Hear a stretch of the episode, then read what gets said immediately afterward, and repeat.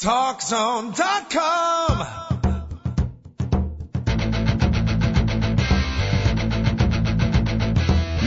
Talk Zone presents Two Guys and a Mic, your mid-morning break sports talk show. It's a passionate yet lighthearted look at the world of sports, featuring the coach, John Cohn, and the big dog, Joel Radwanski. They'll recap the games from yesterday, look ahead to the matchups tonight, and cover a lot more in between. Now, Two Guys and a Mic on TalkZone.com. And welcome to Two Guys at a Mic TalkZone.com. Stanley Cup hockey here in the fine city of Chicago as the Blackhawks will be hosting.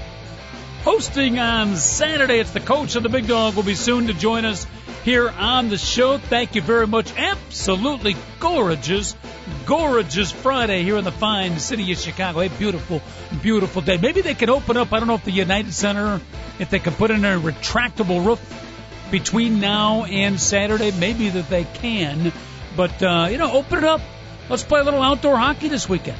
It's too beautiful for the fans out there, but uh, it should be a lot of excitement. Blackhawks taking on the Philadelphia Flyers, a great underdog story. You know, if I wasn't rooting for the Hawks, if I wasn't for, from Chicago, if I wasn't a long time, long time Chicago Blackhawk fan, the Philadelphia Flyers would be an easy team to root for. What a great story they are. But uh, we will see. We will see. Best of seven. How many games will it go? You want to make some predictions? You want to make some picks? You got thoughts on it? We will be uh, hockey intensive, not just hockey, not just hockey. We got a special guest checking in today who has a uh, tremendous knowledge of baseball, written a book on baseball. So we'll talk a little baseball. Cubs did win yesterday. Cubs win. Cubs win. Cubs win. Sox lose. Sox lose. Sox. Cubs win. Sox lose.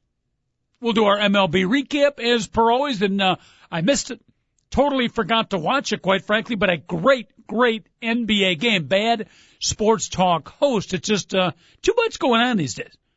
Just too many activities going on. You got the Indy 500 coming up. You got the Belmont. You got all kinds of stuff going on here. The French Open are very, very distracted by the uh, sight of Venus Williams. Too much going on. I completely forgot. Completely forgot to watch the Phoenix Suns take on the LA Lakers. Uh, last night, and I would uh, my first question to you, Joel Radwanski, in honor of Venus Williams in the French Open. More importantly, what was Steve Nash wearing yesterday? Uh, first and foremost, please don't say French Open and Venus Williams in the same sentence. It, it gets me confused because I always forget about tennis. I don't remember that it's happened until Wimbledon, Wimbledon in a couple of I, weeks. I finally saw the outfit that you were talking about yesterday. You know, when you hear it in words, I heard you describe it. It didn't do much. When I actually saw it, then I could realize what all the hubbub was all about. Yes, she was wearing a corset. It was like lingerie on the tennis court. Wow. Am I am I lying if you haven't seen it? Yes, you are not lying. Oh, it's oh my goodness, it, it is a little crazy. Was Oh, Steve? but, uh, uh, Steve more Nash- importantly, what what was Steve Nash wearing yesterday? Was he showing a little thigh? Uh, he was definitely showing a little thigh. Uh, he should go back to the Pete Maravich short short. I think that will help his scoring game, coach. Yeah, his But, uh, nose. Holy underwear. his nose has been uh, broken more than a few times, has it not? Yeah, well, w- without a without a doubt, that is one of the most uh, t- toughest SOBs that you, you would ever want to see. It was Yes. funny because he had that black and blue eye, but it was more like purple and yellow. It looked like the Lakers' colors at the beginning of the series. Now he's got the broken nose. You, you, you know, Coach, I love sports and I'm a fan of the NBA, but I'm a college football, baseball, NFL guy. Yeah, I love the Blackhawks, love the Bulls, but the NHL and the NBA are kind of like, oh, I like them, I, I don't love them. If you, one of those games last night, that that Laker Sun game reminded me that the NBA playoffs are well worth watching. Disappointing that the Suns couldn't pull it out because I am pulling for little Stevie Nash. But what a ball game, Coach! Oh my goodness, what a game! Yeah, I, phenomenal. totally uh, disappointed and mad at myself that I missed that. Apparently, Phoenix uh, put up a good battle at Los Angeles. They'd won two games in a row. They were five points down, minute and a half left. They came back, tied it up. Steve Nash, big three pointer. Nash had 29 on the night, but uh, with less than a second left. Ron Artest put one in, a, a kind of a rebound putback basket, right? Uh, basically, it was a catch of an air ball. I know that's considered a rebound, but he basically came flying in, and it, it's like one of those things where, um, uh, who- I guess it was uh, Jason Richardson who had hit the previous three. Yes. People call, well, you know, how do you feel that your guy was the one that you didn't box out?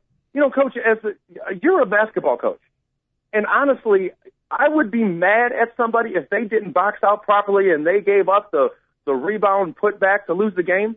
But Kobe shot an air ball. It was such a bad shot that how do you get position on a guy? Do you, do you know? Do you understand what I'm saying? It, Absolutely. It was, yeah. There was nothing he could do. Uh, people were giving Richardson, well, you should have boxed out. Should he? It was an air ball. Just the way the angle was, he had no chance to actually you know, maybe he could have read it a little better and he could have fought off a little better, but I, I do not blame Jason Richardson mm-hmm. for allowing Ron Artest to be able to catch a ball that was two feet short. It was at least two feet short. Coach. Dramatic, dramatic basket, big win. It might be the uh, basket that sends the Lakers to the NBA Finals. Game was tied at the time. Ronnie Artest had been playing a pretty bad game. It was only like his what, his second basket of the game, and a couple yeah, of minutes was, earlier, it just taken a eight previous to that, and it was one for eight taking horrible shots. Yep. Like taking 22 foot shot fadeaways with 18 seconds on the shot clock. I don't even know why he was on the court, to be quite honest with you, at that point. Phil Jackson, the master guru, he said he was quoted in the paper, said he just had a feeling that Artest would come up big, even though he was mad at him for some bad shots. He had a mm-hmm. feeling that Artest would make things happen come crunch time. Yeah, because you know, just like in any sport, you know, you could have, you could have, uh, you know, a guy miss a tackle or miss a block or, or uh, or you know like miss a couple shots, but like when you take bad shots or you block the wrong guy or you're swinging for the fence and all you need to do is hit one back up the middle, that's the stuff that really frustrates you. And mm-hmm. that's what Ron Artest was playing like an idiot yesterday. He, he was coach. Mm-hmm. He shouldn't have been on the court. He would not have been on the court if I was the coach of the Lakers. That shows you why that right now I'm doing uh, an internet radio show. If I uh, if I ever own an NBA uh, team, big dog, and I'm currently thinking about purchasing a team. Actually, I'm thinking about purchasing a league. I'd prefer to do that, but if I can't get a league, I'm going to get a team. You are on my short list. I'm not going to guarantee it, but you are one of the three or four guys I would interview as head coach. Okay, well, well, coach, I tell you something. I'd be colorful. Yes. I will give you that. I will definitely be colorful. Yeah. And I'll do different imitations of different coaches all the time. I'll slick back my hair one day, be Pat Riley, and uh-huh. the next day I'll be a Southern gentleman and I'll be Avery Johnson. Okay. So I, I can, I will, and you know I can do coach speak well. Uh-huh. And, and remember this, the way the NBA is set up, and if you think I'm lying, people, this is the truth. That Bulls value went up when Michael Jordan left the Bulls uh, prior to the 1999 season.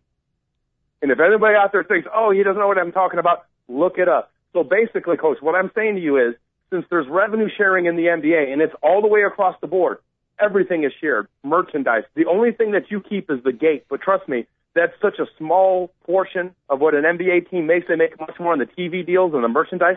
All you got to do, coach, is have the worst team in the NBA, mm-hmm. and nobody wants to play there. It doesn't matter that no one will show up because our our payroll will be about ten million. The money that we'll make in revenue sharing, you'll make money hand over fist. Look at this. It's not the, a bad the deal. The Clippers make more money than any team in the NBA, coach. Not a not bad deal. You're no. starting. You're starting to pique my interest. All of a sudden, myself as the owner and you as the coach. Now we just have to find an NBA team that uh, would be somewhat affordable. Can I be the general manager? I'd rather be the general manager. The general manager in football, ridiculous amount of work. General manager in basketball, you got 12 guys. I mean, what the heck? You know, you watch the NCAA tournament, you know what I mean? You take the best player you watch during the tournament and you find some itch somewhere and you're uh, fine. Yeah, I don't know about you. You got to be organized to be a general manager. You got to do some paper shuffling. I have a secretary. What? That's the only thing I. You, we, you, yes. you think I can't be organized? If I had some, if I had some hot chick as a secretary, I would be fine. oh goodness! All right, well, I'll, I'll make collections after the show. See what we can drum up with here. Maybe we can. Uh, who was our guest? Was it yesterday? Two days ago, I think. Bob Ibach yeah. who said he actually owned. He just kind of threw it in in passing. Did you like that? Oh yeah. Besides uh, writing the book and selling these things, I also own the Continental Baseball League. Yes. And it just and, sounded. And by the way, it sounded I so know cool. One of the owners of that particular league, and all I got to say is Bob needs to get rid of that particular guy. The guy's an absolute. Uh, I don't know. Jagmo. I don't know exactly how okay. you what, the exact word for it, coach. Uh-huh. All right. Well, so I, I, I need like to talk that. to him about one particular guy. I like that concept. I don't, you know, even if it's uh, some obscure league in some obscure location of this fine country, the United States, I would like to just say on my resume that I own a league. I thought that sounded kind of cool. It, it is pretty cool. I mean, Isiah Thomas did it once and made the league defunct, and then yes. he was able to write it off for taxes. Mm-hmm. He ended up costing about he cost like uh, 1,100 people their jobs, but he was able yep. to make like four million on a tax write-off. Yeah, it was disgusting. Disgusting. Yeah, You're talking about the old Continental, Thomas. the Continental uh, Basketball Association, which at the time, and it, it's gotten back a little bit, but at the time was actually a fairly successful uh, AAA, if you will, to the NBA. The the more I find out about Isiah Thomas, the more of a piece of crap I think that guy is. Mhm. Seriously. I mean, what what he did to all those people that worked in the CBA, those people barely had any money in the first place. They were doing what they loved to do. Had you know what I mean, and were Yep. sacrificing a lot to follow their dream. And what what he did is it's uh, it's disgusting. We should get somebody because I I think somebody wrote a book about that and, and what he did to people. So we Mhm. we need to get that guy on. Even though we do have a, a another book writer on our, or excuse me, I think they're called authors instead of word writers. Yep. Well, in So- this day and age, you can call them anything you want. You can call them, you know, that, nobody, there's no more manuscripts. We know that for sure. Dan Schlossberg is the gentleman you're talking about, fine author of a uh, baseball book. We're going to get him on in a little bit. Big Dog and a Coach, by the way, with you right up until 11 o'clock. We do it each and every day here, one hour per day. Phone lines are open if you want to check in, talk some sports, or uh, if you don't want to talk some sports, jump off the sports page. We're more than happy to do that as well. Triple eight four six three six seven four eight eight eight eight four six three sixty seven forty eight. I was trying to think of a way, Big Dog, as the true professional that I am. Okay, well, Apparently let Da- everybody else think that. I know I. I was pausing to wait for David Olson's laugh track. Apparently, it's not working. But uh, to transition from the NBA talk to the matter at hand, Stanley Cup final playoff hockey. How about the fact that Steve Nash, the guy we were talking about, he's a Canadian.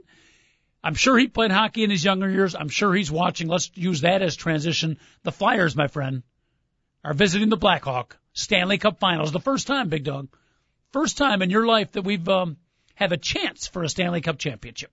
Um, well, you know what? It, we did go to the finals in '92, and Yes. they did have a four nothing lead in the first period of Game One. Are you serious? So I do believe they Wait a had a minute. chance that year. We led four to nothing in the first period. You don't remember that? I do not. You don't remember? And then Eddie Belfour actually drilled a hole in the middle of his chest, and the Penguins kept firing the puck through it. I mean, I remember the series. We we got swept that series, right? Four straight. Oh, we got swept. And, and look I don't-. Look at it, Coach. You know I don't. You you know if I say something is a fact when it comes to sports facts, it is a fact. Yes, sir. and you have no idea. I'm dancing in the I'm dancing in my living room. It was unbelievable. The the, the madhouse on Madison was going absolutely berserk, and I'm not kidding you. When that game was done, I turned to my buddy and I was like, "They don't have a snowball's chance in hell." Okay, they don't. I was like, "It's uh-huh. done. It is And over." that wa- with. that was- I, I, they didn't have a lead the rest of the uh, of the, the I, rest you know, of the next my, three games. my my memory is just shot these days. In 1992, the the opening game was at Chicago Stadium. And the Hawks were up four nothing in the first period. Wow, I do not. I'm shocked. You don't remember that? Trust me, Well- I'll never forget it because I was like, we're going to win because I thought we were going to get killed. You know, because it was the the the really quick, multi-talented, eight different Hall of Famers on the Penguins, and they played on that gigantic ice on the igloo. And the Mhm. old uh the old Madhouse on Madison was it, it was the size of the rink you put in your backyard. It was like half the size. It was the smallest rink in all of hockey. And the Haw- the Hawks had a bunch of thugs and they had a couple of guys who can score. They had like you know Larmer and, and Roenick. You know they they had a good team. Let's face it, they had a really good team. Uh, Dougie Wilson, but you know they were a bunch of goons on ice that can score a little bit. And they said it's four nothing. I'm like it's over with. I was like, and then then before I mean Mario and Jagr and remember Joe Mullins coach. Yep. I mean Ron Francis. That Pittsburgh Penguin team was incredible, and it was like they just turned the switch on. It was, it was like the, it was like the '92 Bulls at the time. Like all of a sudden they got punched in the mouth and was like, oh, I don't think so. And then The that four early nothing lead evaporated. I don't know like when they got the lead, but whenever they got the lead, the they the Hawks never led again the rest of the next four games. Want to hear from the hockey fans out there? Talk some Stanley Cup Finals. Uh, Eight eight eight four six three sixty seven forty eight. By the way, Big Dog, something we're going to do today, including with author Dan Schlossberg. Anybody that calls up today, we will use them, and I'm going to play Pat Foley. You can be um, you can be uh, Eddie Olczyk, and we will Mhm. actually announce them with their names scoring a goal in the Stanley Cup playoffs. That's just an added bonus, okay? So you have to do the announcing, and then I just have to describe it. Yeah, or you could you could do Pat Foley, and I'll be happy to be Eddie Olczyk. no, no, we'll, you're the play-by-play guy. Coach. No. I, I bring the color. This pasty white boy brings the color. Okay. All right, so anybody that calls up today, uh, eight eight eight four six three sixty seven forty eight. Bobby from Bolingbrook, Tommy from Topeka, Kansas, wherever you're calling from, we will uh, include you in a, in, and we'll make up a scenario where you score a goal in the Stanley Cup Finals. You can tape it. You can, uh, you know, give it to your parents, your kids. It can be a lifelong memory for you. Not necessarily a good one, but it will be a lifelong memory. And Um, if, if you're if you're one of those sick people that would rather have Cub baseball talk, we'll be more than happy to do the Harry. Caray, uh, Steve Stone version of a of a of a Chicago Cub home run call. Uh, good. I can't believe I can't remember that four nothing defeat. I will say though, the early 1990s, Big Dog, Uh huh. not my best years. Well, luckily for me, the early '90s, uh, I was in college, and I, basically I kept my head in a bong. Is the best way for me to, to say, Coach. So I don't remember it either. But that game, I happened to be at my mom's house, so Uh-oh. my mom didn't let me pass the bong around So the house. So I, I, that had to stay outside in the garage. Is the best way for to Your put it. head was not in the bong while you were at your mom's house. No, and, and Okay. as a matter of fact, she had no idea the bong was in the garage either. Okay. Okay. I'll never So, forget uh, uh, uh, uh, playing softball with my buddy Pete Zeddes. Burnout? Pete, great guy, great guy, but he was Burnout Pete. He invited us over to his grandmother's house after the game, a couple of blocks away from the field. We're sitting in the backyard, and the grandma brings out a marijuana cigarette, and she's passing around the marijuana cigarette. It was a A beautiful. marijuana cigarette, coach. Come on, don't even don't even say that. You just call it a joint. Um, Okay. well, whatever. Come on, you you, did you you you did have an afro in 1973. you can call it a joint. Okay. Let me ask you, this, and I, I'm shocked that I don't remember losing a four nothing lead. That's Well, well, the point is, I only remember because I was at my mom's house. If, Yes. if I had been at my buddy's house, it would be all a Well- fog to me. Is it equivalent to, and I would rate one of my 10 most greatest, uh, uh, quick, if you will, sports memories. And I think a lot of Chicago fans would put this in their top 10. And I'm going to ask you to compare this with that Blackhawk 4 nothing lead, even though I don't remember it. And we're talking about Devin Hester in the Super Bowl, returning the touchdown in the opening part of the game for, you know, Bear fans as ecstatic as we could possibly get one of the great moments in Bear history. And of course, we all know after that, the game went completely downhill and we got completely clobbered. Would, would that be a fair comparison between the two? Don't forget, I, I would say no. I will say no. Okay. Uh, just because a, a goal in hockey, it isn't like a touchdown. It's like 10 points in football. You can say, well, you only need one score to get back. I do realize that, but it's, it's, you know, the scores in hockey are typically three to two, four to 3 Mm-hmm. Scores in football, you know, they're not 21-14 typically. They're more like, I don't know, they're a little bit higher scoring. So it's a little Okay. bit more than just like a touchdown. Mm-hmm. And if, I mean, if if if they were up like 17 or 21 nothing, I or Yep. 28 nothing, I would say, you know, they got a chance. But I got to be honest with you, my my wife at the time, right when it happened, I was like, couldn't because I told her how scared I was that morning. I was, I really don't feel good about this. Right- All the right when it happened, I was like, I believe it. She's like, well, didn't didn't uh oh she I forgot the name. I, didn't Teddy Ginn just return an opening kickoff in the national title game? Yep.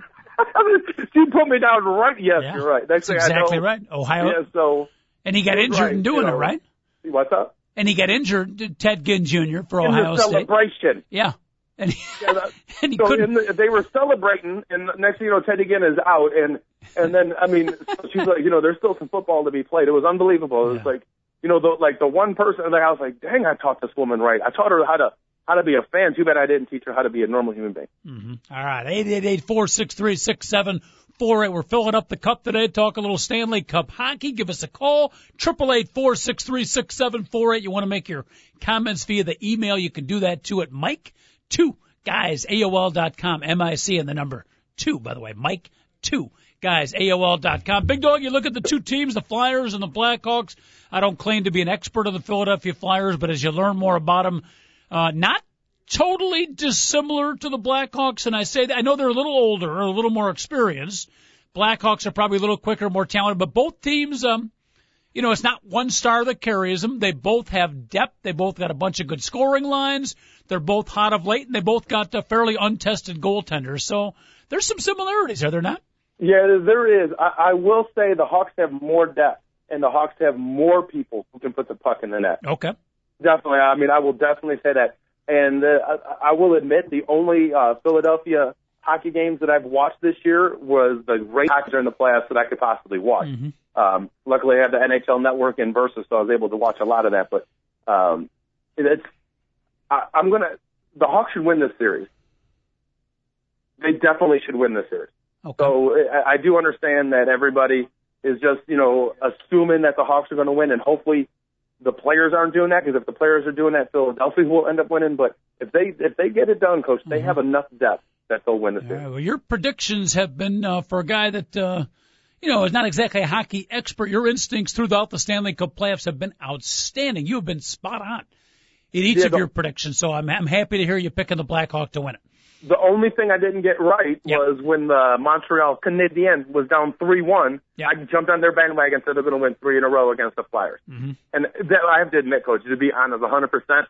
I really didn't believe that, and I'm not just saying that because I I, I got it wrong. I just wanted the Hawks to play uh, the New York Yankees of Yes. hockey Or- and and beat up some French people in the in the final. and I, I'm not kidding. I really wanted to beat the Frenchmen in the Bhutan. Nothing like a good original six matchup. It would have been fun, but I think the Flyers and Blackhawks could be uh, outstanding Stanley Cup final. Real quick, because we got a special guest, we're going to take a break and get to him. But let me ask you this on the Flyers now, just to uh, you know give them their dues. Any Philadelphia listeners via the webcast eight eight eight four six three six seven four eight state your case here on Chicago Sports Talk Radio, thetalkzone.com. A team that has been on the brink of death so many times, Big Doug. And we're not going to go back and relate it all. I think most people know the stories now. If they get down in a game, if they get down in a series, their confidence level is still going to be pretty high. Do you find that as a Blackhawk fan a little bit dangerous and that this is a Philadelphia team that um, is going to believe right to the very end?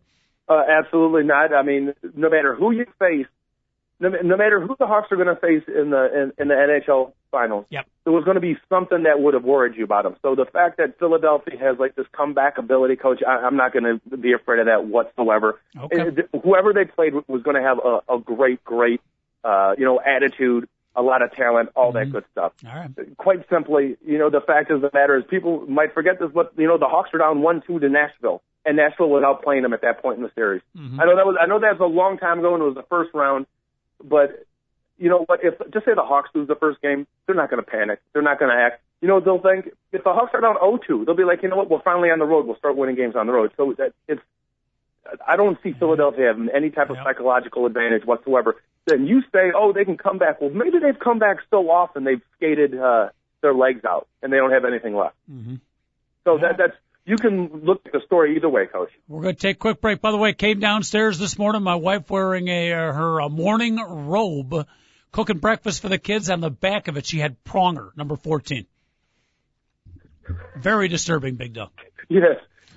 yes, absolutely. And- NHL's MVP in 1999. And had the Flyers logo emblazoned on the front. It could be a rough time in the uh, Cohn Cohn household the next week. All right, we're taking you, a might, quick you, break. better, you better be careful. She may give you a back check. Uh, I know, uh, you might have issues with this uh, next guest, Big Dog, because I know you're a guy who believes that there might be another 300 game winner. We're going to take a quick break from Stanley Cup hockey and talk some baseball with an award winning author. When we come back, it's two guys at a mic, TalkZone.com, producer extraordinaire. He hasn't won 300 baseball games, but he has produced 300 more than outstanding radio shows. David Olson running today's show. Dave says time to take a break, so we take a break.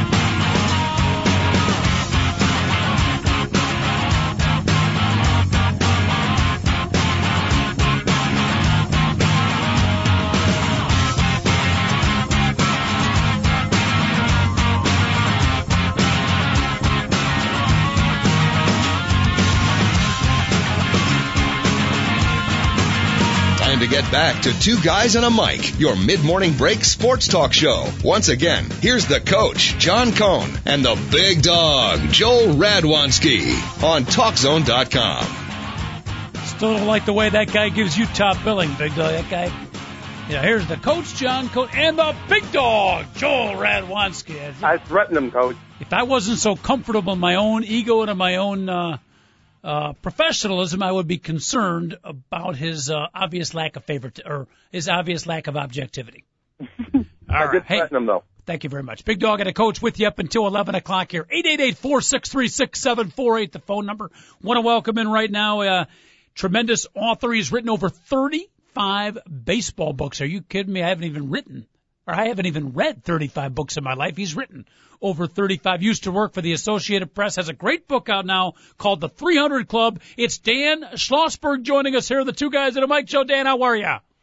Good morning. Great to be on your show. Happy Memorial Day weekend. Uh, right back at you. You a hockey fan and all, Dan? We're very excited here in Chicago about our Hawk. Well, unfortunately, it's baseball season all year round for me, so I can't answer that in the affirmative. Okay. But we So love that- I baseball can, too. I can truly understand that, Dan. I, I, I totally can. I, I do love the game of baseball. Mm-hmm. So. The only hockey player I know is named Tom Glavine. Yeah, he was pretty good Don't too. forget Kirk McCaskill too. Yeah, yeah. Tom Glavine could have gone pro too. He was was Yeah. drafted by the L.A. Kings. hmm Another fine Canadian, Stevie Nash, and the basketball uh, fine Canadian who I think was a pretty good hockey player back in the early years. But you're talking a couple of baseball guys here. Big Dog in particular is uh, a baseball trivia whiz. Dan, in fact, are you familiar with the show um, Stump the Schwab on ESPN back in the day? Oh, very much so. Okay. My partner, Joel, one of only two people ever, ever to beat, to stump the Schwab twice. And he did it a lot with baseball stuff. So, Yeah, it's the ba- I love the baseball stuff, Dan. So I like, like I can name all the 300 game winners. I mean, it's it's pretty sad. Like off the top of my head, I can just start naming them and just being like, oh, that guy won this many games. Like it, it's old Hoss, Radbourn, you name it, I know them all. So mm-hmm. it, it's Oh, pretty that's sad, fabulous. Dan. I, Well, I'm I also should- I I'm should- also a 38 year old virgin though, so that that isn't. I should shoot you some 300 games trivia. 300 oh, game I would winners love trivia. that stuff. yeah, throw, throw a couple at him, Dan. All right. What was the only year in baseball history that the four biggest winners in baseball history were active at the same time? Huh? Um, oh, that's a really good Oh. one. So the four biggest. So you're talking about uh, Christy Mathewson with three three seventy three, Walter Johnson four seventeen, The big train. Cy Young five eleven. Look at this guy. Um, it would have to be Cy Young's last year. Yeah, you missed one. Grover Cleveland Alexander, 373. Yeah, uh, yeah, that's and I did what he's having Christy Mathewson. Um, Right, that's right. So it would have to be Cy Young's last year. I think Cy Young was uh, 1918.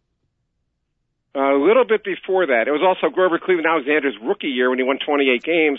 The year was 1911. Wow. That that's a fantastic trivia question. I should have known Cy Young was My, done by then. my So- guess was 1967 when Dick Ellsworth threw that complete game at the end of the year. I would have been off for a few years though. Let me give you one that I think is a little easier. Who was the only 300 game winner who pitched his whole career with one team? Oh, that's a great question. The only one. Um, Only one. Wow. I'm going to go with Warren Spahn. No, but that's that's a pretty good guess because Spahn pitched his whole career with the Braves except for his last year. Where did he pitch his last year? He split it with the Mets and the Giants. I had no idea that uh, Warren Spahn did not finish his career with the Braves. Okay. Uh, Christy Mathewson then. Uh, no, but you're getting to the right vintage. Uh, I, I'll have to give up on this one. Walter Johnson, all with the Washington Senators. Wow. I see. I should have known that too. I really. That's one I should have known. Walter Johnson, the flamethrower from the, The the big early train. Austin 20s. So The big Yeah, train. Christy Mathewson actually pitched almost his whole career with the New York Giants, but at the very end he was traded to Cincinnati and he was a manager there, but he did pitch for them. okay, okay. These, these are good questions. I'm see if you're stumping me. These are good, good, good questions. To be honest with you.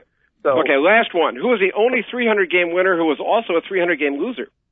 Ooh. uh, Cy Young, 313. Very good. You got that. You got that one. All right, you're batting There you go. 333. That's I. I, at least I got one of them right.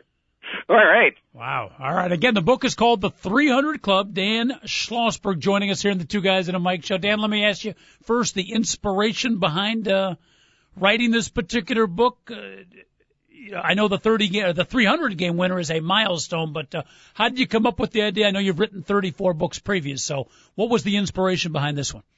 Well, the inspiration is baseball fans seem to be preoccupied with offense. You know, 500 home runs, 3,000 hits, and 300 game winners. It's a really rare breed. Pitchers mm-hmm. often get overlooked. They don't get the credit they're due. And if you look at the guys who did not win 300 games, you've got a real bunch of real great all-star team, a real bunch of Hall of Famers. I was going to say, I mean, you've got Robin Roberts and Fergie Jenkins, Bert Blyleven.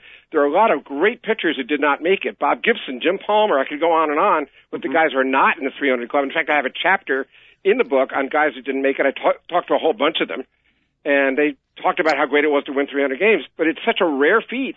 Only 10 guys living who've won that many games, and only 24 in baseball history. I was going to say that that that chapter that you just added on, you could probably add on to it a lot more in the next 15, 20 years. Because as hard as it was back then, it's even harder now, is it not? To win, oh, much more so because you've got five man rotations Yes. instead of four man rotations. You've got pitch counts. Starting pitchers are only expected to go six or seven innings. Right. You've got trainers and doctors, guys going to DL for the slightest hangnail. So things have changed a lot. Yeah, and he, I mean, you bring up like Sandy Koufax didn't even win 170 games. He won 166. He had, times really, really definitely have changed. But I mean, do you are you 100 percent sure? Or is this one of those things you just don't think it's going to happen? Are you making a prediction that uh, Randy Johnson's the last one ever? Yes, I think Tom Randy Glavine Johnson's going to be the last guy ever. The only guy I think active who might do it, and might in capitals, is Roy Halladay because he's with the Phillies now. The Phillies usually, except for the last couple of games, are a great offensive team. He should win a lot of games. But then again, playing in that ballpark, half his schedule in Philadelphia, that's a hitter's park. He could lose some games too because the other teams also have home run hitters. So mm-hmm. he's got to win. Look, do the math. 20, 15 years of 20 wins or 20 years of 15 wins or more. That's pretty darn difficult to do. In fact, it's a wonder Don Sutton is a 300 game winner because he only had one 21 season. Yeah, that that is one of the most amazing stats ever about Don Sutton. You know, you the the Halladay comparison I do like because you know you brought up about you know uh, pitch counts and only pitching six or seven innings. He's probably the only pitcher in baseball right now where his manager lets him pitch as much as he wants to. You know, he actually. Well, if you had Brad Lidge in your bullpen, you would too. but you know, Jose Contreras is their closer now. You don't you, you don't feel confidence in Jose Contreras? He's the only guy in baseball older than Jamie Moyer, who's the closest guy to 300 wins. how far how far is Jamie Moyer away? A guy who has survived, if not with excellence, certainly longevity. Jamie Moyer's got 263, but he's Wow. 47 years old. I mean, Uh-huh. this guy's going to be in a wheelchair pretty soon, so you got to be careful. It's Yeah, uh, uh, Jamie Moyer will have to learn how to pitch a knuckleball if he is going to get 47 more wins. Well, he does throw pretty softly to start with, so maybe that's the secret to success. Look at Phil Niekro. Phil Niekro pitched way past the age of 47. Oh yeah, that did he really pass 47? I thought Jamie. Well, Jamie Moyer's the oldest to ever throw a, a shutout at at his age. Right, and he broke Phil Niekro's record because Phil threw one at age 46. And by the way, Phil Niekro was the only 300 game winner of modern era who threw a shutout for his 300th win. Wow, that's that's a good stat right there.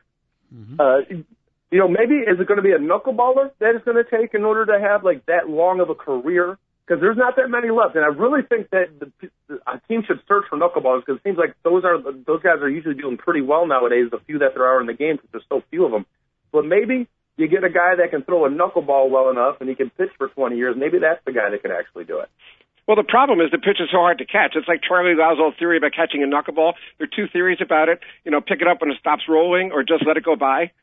So, it's too hard to, to have a catcher who can catch a knuckleball, even if you have a knuckleballer who's that consistent as Phil Niekro was. But if you look, look at Phil Niekro's record, he once led the National League in both wins and losses in the same year. I think Wilbur Wood did the same thing too in the American League too, didn't Fer- Ferguson Jenkins came close at least a couple of times also. Yeah, but he wasn't a knuckleball pitcher. But Niekro, Niekro's team was the Bad News Braves. That's what I called them at the time. They were really a terrible team. Mm-hmm. Dan Schlossberg joining us. Danny, uh, what uh, particular baseball team do you root for? Where did you grow up? What team do you currently root for? Well, I'm a Braves fan because in 1957, I live in the New York metro area. In 1957, the Milwaukee Braves beat the Yankees in the World Series. Okay. All my friends rooted for the Yankees except for the Dodgers and Giants fans, and those those teams left for the West Coast after that season. So Dodgers and Giants fans had new allegiances, and I became a Milwaukee Braves fan, There and. I stayed with them for 53 years. Now, uh, Dan, are, do you still have hatred? Now, which were you a, a Giant fan or a Dodger fan? Oh, I was a Dodger fan long ago. Do, do, do you still have hatred for the LA Dodgers like most people from New York? No, because I was too young to really become a diehard, passionate fan. But you know, there are other teams to hate, other players to hate. So, but I don't, I don't even want to get into that because baseball is so much fun. And in this particular book, of the ten living 300 game winners, five of them have Atlanta connections. So that was really a lot of fun to do those interviews. Who who are the five? Well, Maddox and Glavine, Okay. Phil Niekro, Gaylord Perry, and Don Sutton has been a broadcaster for the Braves for 10 years. Ah, there you go.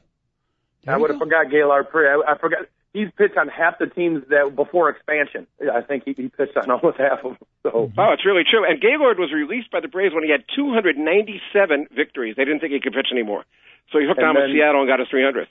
My yeah, favorite, Seattle uh, would have taken anybody at that particular time. Oh, yeah, definitely. my favorite baseball card, Milwaukee Brave, Atlanta Brave, Bob Tiefenauer did not did not break into that 300 win club, huh? No, he was primarily a relief pitcher, but Phil Niekro helped him quite a bit, and There Bobby stayed in baseball a lot longer than he pr- probably would have otherwise. Long but time. again, it was getting a catcher that can catch the knuckleball. Gene Oliver, who was a pretty good home run hitter, was traded by the Braves for Bob Uecker, who Uh-huh. couldn't hit at all because Uecker could catch. Eh, Got to get some defense behind the play. Well, beautiful. The book is called The 300 Club, all about uh, 300 game winners, and it does pose the question: Will we, will we in our lifetime, or maybe ever again, have a 300 game winner? And it's all about uh, each of the players. Veteran writer Dan Schlossberg getting it done. Danny, if people are interested in purchasing the book or getting a look at it, uh, website or phone number they could call. Sure. Easiest way is Amazon.com. Everybody can spell that, so I won't bother spelling it. Or you can go on ascendbooks.com. It's A-S-C-E-N-D books.com. Or at your local bookstores. And great Father's Day gift, too. That's right. That's right. Father's Day coming up, big dog. Uh, yeah, that's uh well, I, I don't have one for it. He wouldn't even have read anyways. You know, Dan, I know I've read some of your books before, to be honest with you, because I'm always reading baseball books, and your name's very familiar for me. I'm just not sure which one of them that I, that I've read. So, uh, I'm gonna have to find. I'm gonna have to go through my book collections. For, You didn't write Poseidon Adventure 2, did you? No, I did Milo Hamilton's autobiography. I did Ron Blomberg's book called Designated Hebrew, and I did a big book called The Baseball Catalog, Baseball Almanac, Baseball Gold. Mm-hmm. So those are Yeah, some you of the titles. we do we do talk about that because we joke around. The uh, coach is is Jewish, like the all-time Jewish team. Who would you put at catcher? Just wondering who's who's the catcher. Johnny Kling, K-L-I-N-G. He was probably the best Jewish catcher. Mo Ginsberg wasn't very good, and there are a couple others who weren't too good. Yeah, Mike Lieberthal had a pretty decent year one year. Yeah, he did. He did. But there, there's some dispute of- as to his being 100% Jewish, but that's another story. Uh, that could be book number 36. we got Hank Greenberg at first base. Oh, for sure. And Sandy Sean Koufax is is a right. left-handed pitcher, for sure. Yep. Larry Sherry, a right-handed reliever, he was terrific. Shawn Green, who holds the record for total bases in one game, 19 Ah. total bases. There you go. Put him in your outfield. Uh-huh. And of course, you got Blomberg as your DH, first DH in baseball history, April 6, 1973. And his bat is the only one in the Hall of Fame because of a walk. He walked in his first at bat as a DH. as a DH. Oh, the first, the first ever DH. First ever DH, April 6, turned into a walk. 1973 at Fenway Park for the Yankees. There you go. How about that? Any hints on what uh, book number 36 might be, Dan? Any chance you want to write a book about uh, two struggling talk show hosts trying to make it big in the city of Chicago? Well, actually, I, one of the 10 living 300 game winners and I are talking about a future book project. I can't say who it is, Ah. but you'll have to, Okay. you know, use your powers of deductive reasoning. All right. Well, put us on the list for uh, first interviews so we can get in on the early, the early uh, swell. Okay. That would be great. I really enjoyed being on your show. Thank you. Beautiful. Dan, thank you so much. Best of luck, uh, best of luck with the book. Again, it's the 300 Club. Best way to get it, folks, Amazon.com. Longtime author extraordinaire, Dan Schlossberg. Thank you so much, Dan. All right, there it is. Not a hockey fan, Big Dog, but a major baseball fan. Good guy. I think he Oh, I liked, could talk with him all day long. I was going to say, I think he liked All you a lot more. I don't think he appreciated any of my uh, backhanded humor. Well, it's uh, it's quite all right, Coach. I, he needs to download one of my baseball trivia apps. Is what he does. I, you know, how many people can actually stump me? So, you know, I should have known the Walter Johnson one. I should have known that. I was kind of like, uh, I, I don't know. I like the first couple names that I thought of. Like for some reason, I just saw something on Warren Spahn, and I did not know. I, I, I honestly did not know that he had pitched for another team other than the than the Braves. end I was a little shocked that, uh, especially you know back in the day, players didn't get traded as much. I was shocked to know that there was only one 300 game winner ever that pitched only with one team. I would have thought a lot more. I was surprised on that, but uh, And and you, and I always tell you this because you always get upset. Oh, I don't like the fact all the trading and players changing teams. And I try to tell you, Coach, it's always going on. So obviously, maybe you, you could believe me now. Players have been moving for years. The only difference now is that the owners, because of the reserve clause, th- that isn't around anymore. Now the Mm-hmm. owners don't own players like they used to. But trust me, it's always gone on, Coach. Always. Big Dog, I now believe. I believe. Okay. Do, do you believe? I believe, Coach. Do you believe that I believe? You know what? I, No, because Okay. you believe now, but trust me, a year from now, uh, or in about three months, you're going to be complaining that there's too many trades going on in baseball and you can't keep track of everybody. I believe you might be right. Right. We're going to take a quick break. Back to some Stanley Cup hockey and uh, maybe get to some NBA finals and more. Big Dog and the coach with you up until 11 o'clock. 888-463-6748. 15 lines open if you want to try to squeeze in. Back in a minute. TalkZone.com.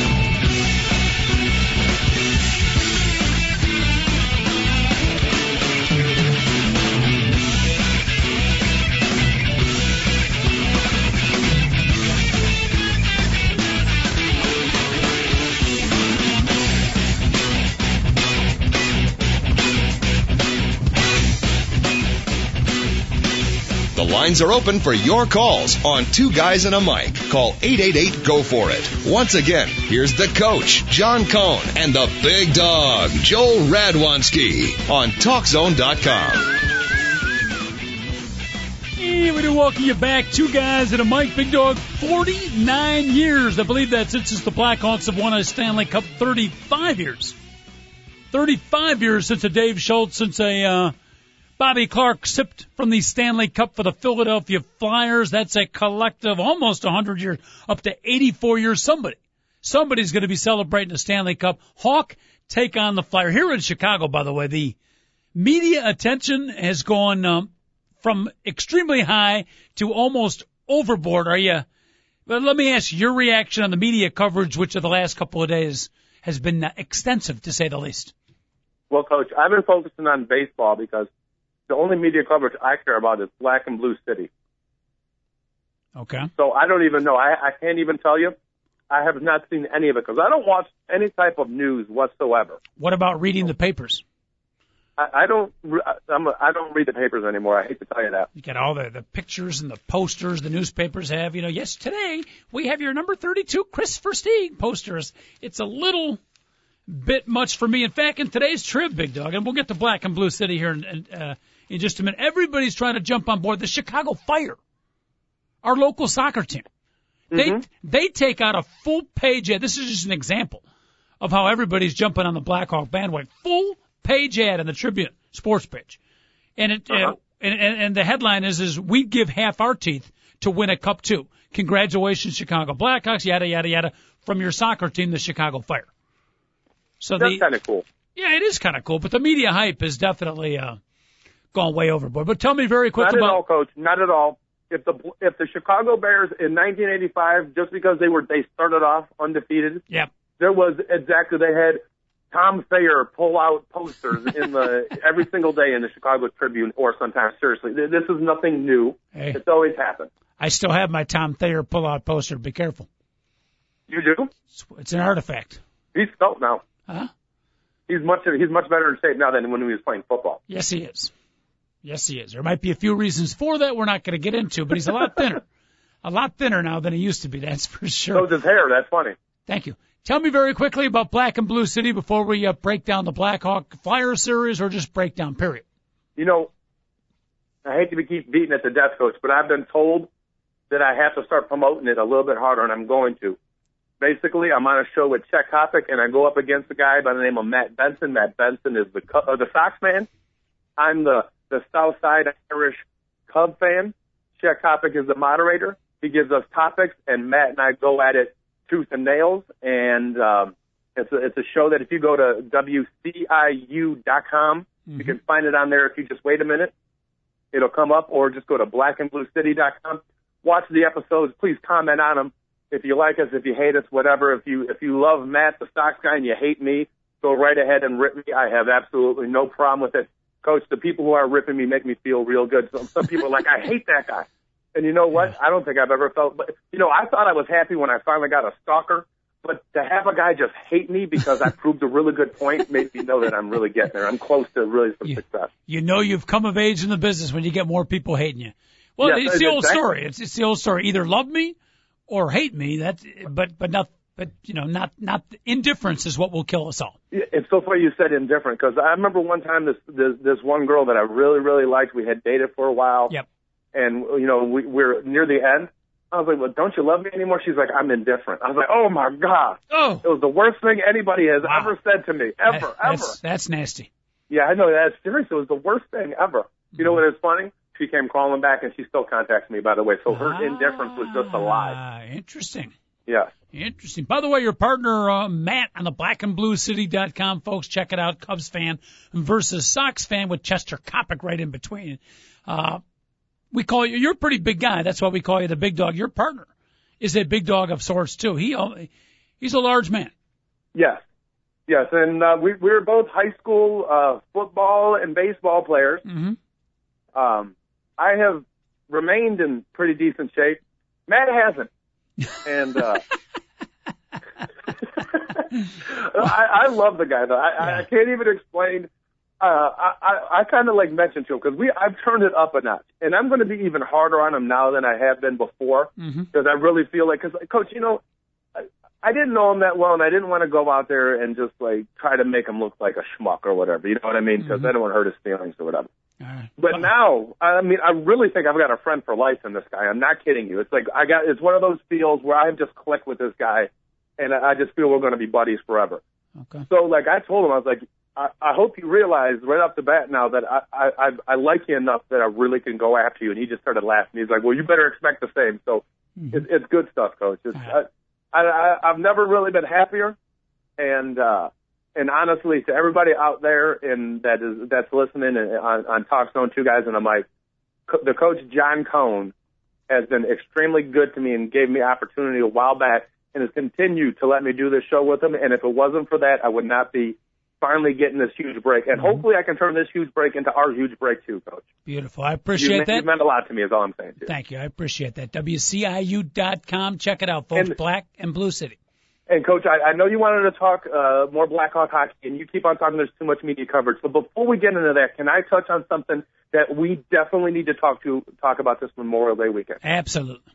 Okay, uh, yesterday, the nominees, or not the nominees, the actual people that are getting inducted into the 2010 College Football Hall of Fame were announced. Yep. And Pat Tillman was one of those names. And on Memorial Day weekend, I don't think there's a, a better tribute than to have Pat Tillman as one of the honorees for this year's class of the Hall of Fame inducted. And uh, and I'm going to tell you straight up right now, I don't care what it takes. I'm going to be at that induction this year, Coach, because you're talking about a guy that he he didn't make the College Football Hall of Fame because he was killed in action uh, fighting for our country after he gave up uh, extremely lucrative uh, contract in the NFL. He's playing because for four consecutive years he was a starter on one of the best defenses in the country, the Arizona State Sun Devils, and he he led the Pac-10 in tackles at least two years, coach. At least two years he led the Pac-10 in tackles. Mm-hmm. Okay, this guy deserves it for being on the field. But normally, for some reason, the college football hall, hall there's so many guys that deserve it. Usually, you see when they're playing, they played in the '60s. Why didn't these guys? Like everybody else is like from the '60s that is getting inducted with them. Not everybody, but most. It, it's just they're behind. I'm so glad that they they're getting him in now, and every single American should know Pat Tillman's story because you know what?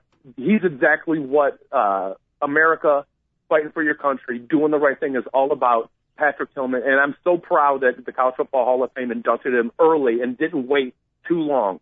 And the NFL Hall of Fame should do exactly the same thing. Pat Tillman belongs in Canton, not this year because I give him a couple years of of getting the recognition. You know what I mean? So, so like maybe uh, two years from now, so he can stay in everybody's um, like thoughts and and and, memories. Pat Tillman not only does he belong in the College Football Hall of Fame, thank you for putting him in there. He also does belongs in Canton. His story is absolutely remarkable, and if he would have remained, remained playing football and instead of being uh, you know going to fight off, he was eventually going to be an All Pro coach. The guy he was making four million dollars a year back when four million dollars years was a lot of money. You know, playing football, he was good. He was going to be a great, great football player, coach. It's a great, So- uh, great tribute, great tribute by yourself, and I appreciate you saying that. Great tribute from the College Football Hall of Fame. How many uh, young kids today? I forget how many years ago was that Pat Tillman made that decision to uh, leave his football career and go to the it military. Was, it, it, was basically the day the 2001 football season ended, coach. okay. Because So, want to. He, he- There, there's he a fair amount of his- 8, 9, 10, 11, 12 year old kids right now. I don't know how many teachers are telling the story of Pat uh, Tillman. Um, my guess is, you know, out of sight, out of mind. You forget a little bit. Kids today, that, that 8 through 13 year old group that might not be aware of the story, Big Dog, they should all, that should be part of every school's curriculum, some mention of the story of Patrick Tillman. I couldn't agree more, coach. I could not agree more. And you know what? It would have been a phenomenal story if he served his tour of duty, came back, and played in the NFL again. Yep. It still should have been a phenomenal story, and everybody should have known about it because you know what? There's many, many, many, many, many people that have sacrificed uh, their life, and you know, and they get put up on the pedestal, Mhm. and they deserve to be. I'm not saying you know they don't, but there's also many people that you know they've come back and they gave up a lot in order to, to fight Mm-hmm. for us. You know, so and those people are scarred in many ways that we will never understand. Yep. Okay, so the, even if he wasn't killed in action, he still should have been put up on that pedestal just because he decided to make that sacrifice, like his brother. Everybody remembers Pat Tillman. Well, his brother gave up a, a promising baseball career. He was drafted like in the second round and was in the minor leagues and had just started. His brother also gave it up. Nobody ever mentions him. Okay, and I don't even know his brother's name, and I'm pretty, uh, I'm ashamed not to know it. But he did the same thing. He should be put on the same exact pedestal. He gave up a professional baseball career to go uh, do what he thought was right too. So Well, it is Memorial Day weekend. That's a nice tribute, Big Dog. And I always, um, you know, wherever your political vent might be. And by the way, people, you want to check in as we change topics here a little bit on the uh, Memorial Day weekend. Patrick Tillman or um, any of the like subject eight eight eight four six three six seven four eight. The phone number, but I always like to think on Memorial Day weekend, Big Dog, you uh, think back of the soldiers that fought for their country, and I'm going to add there because not just our country, for Yeah. the soldiers that are there currently, okay, and for the people that uh, you know have come back home and may have been injured or affected all the horrible things that war has done for people. And, and I, and maybe this is a little bit controversial. When I think of Memorial Day, I think back of all the uh, the innocent, wasted lives, not just of Americans, but uh, young soldiers the horrors of war, young soldiers in all other countries fighting for their country, right or wrong. There's many young, innocent people that have lost their lives over the years of war, Big Dog. And if nothing else, over Memorial Day weekend, you think about that a little bit.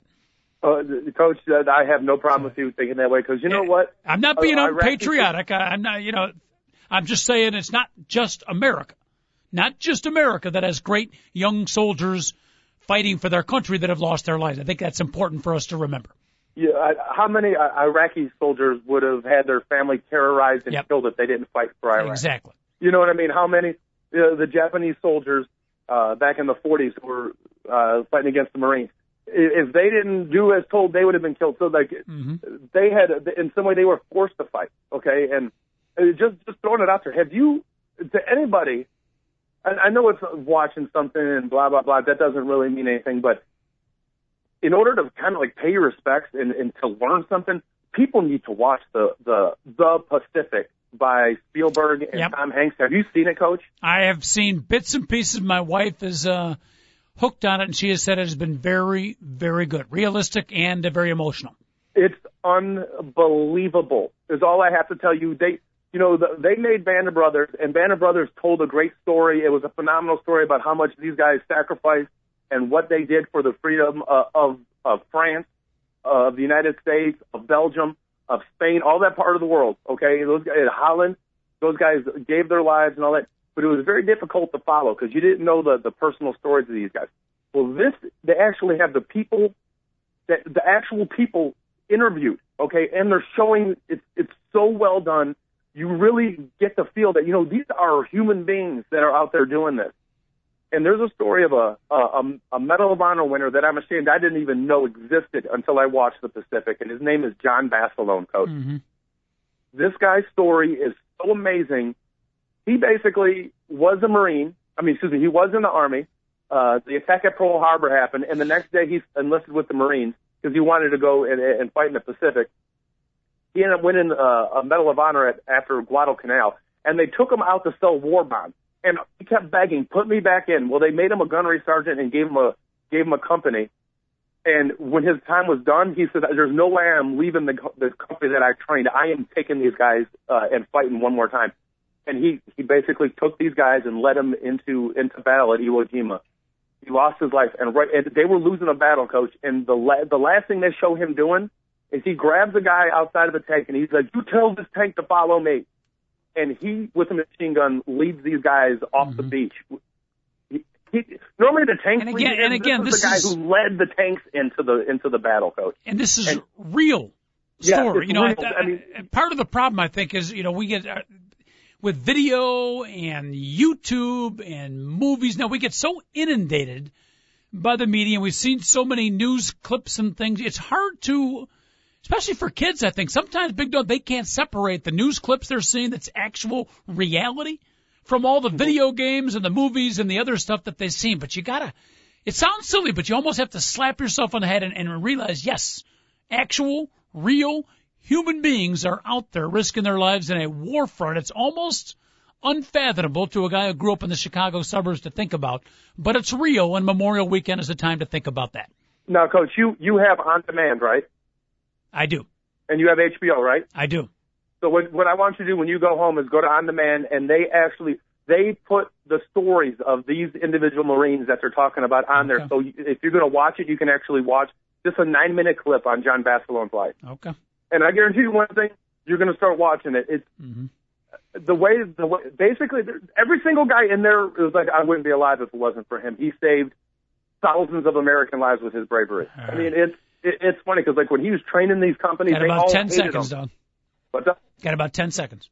Okay, I'm sorry, I didn't mean to go off. But this Memorial Day weekend, when you're at the barbecue grill, you're doing everything. Just remember, there are people yep. who sacrifice a heck of a lot. Is all I'm saying about that. And Beautiful. thank you very much to all those. People. Well put, well put. But we, we got away from Stanley Cup hockey and the sports talk. But quite frankly, you know what?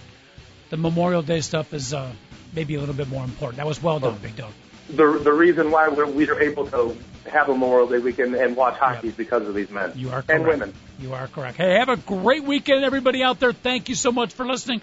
David Olson, our producer, great job. We'll be back at you Tuesday next week. Big Dog, thank you so much. Have a wonderful Memorial Day weekend. TalkZone.com. Two guys and a mic.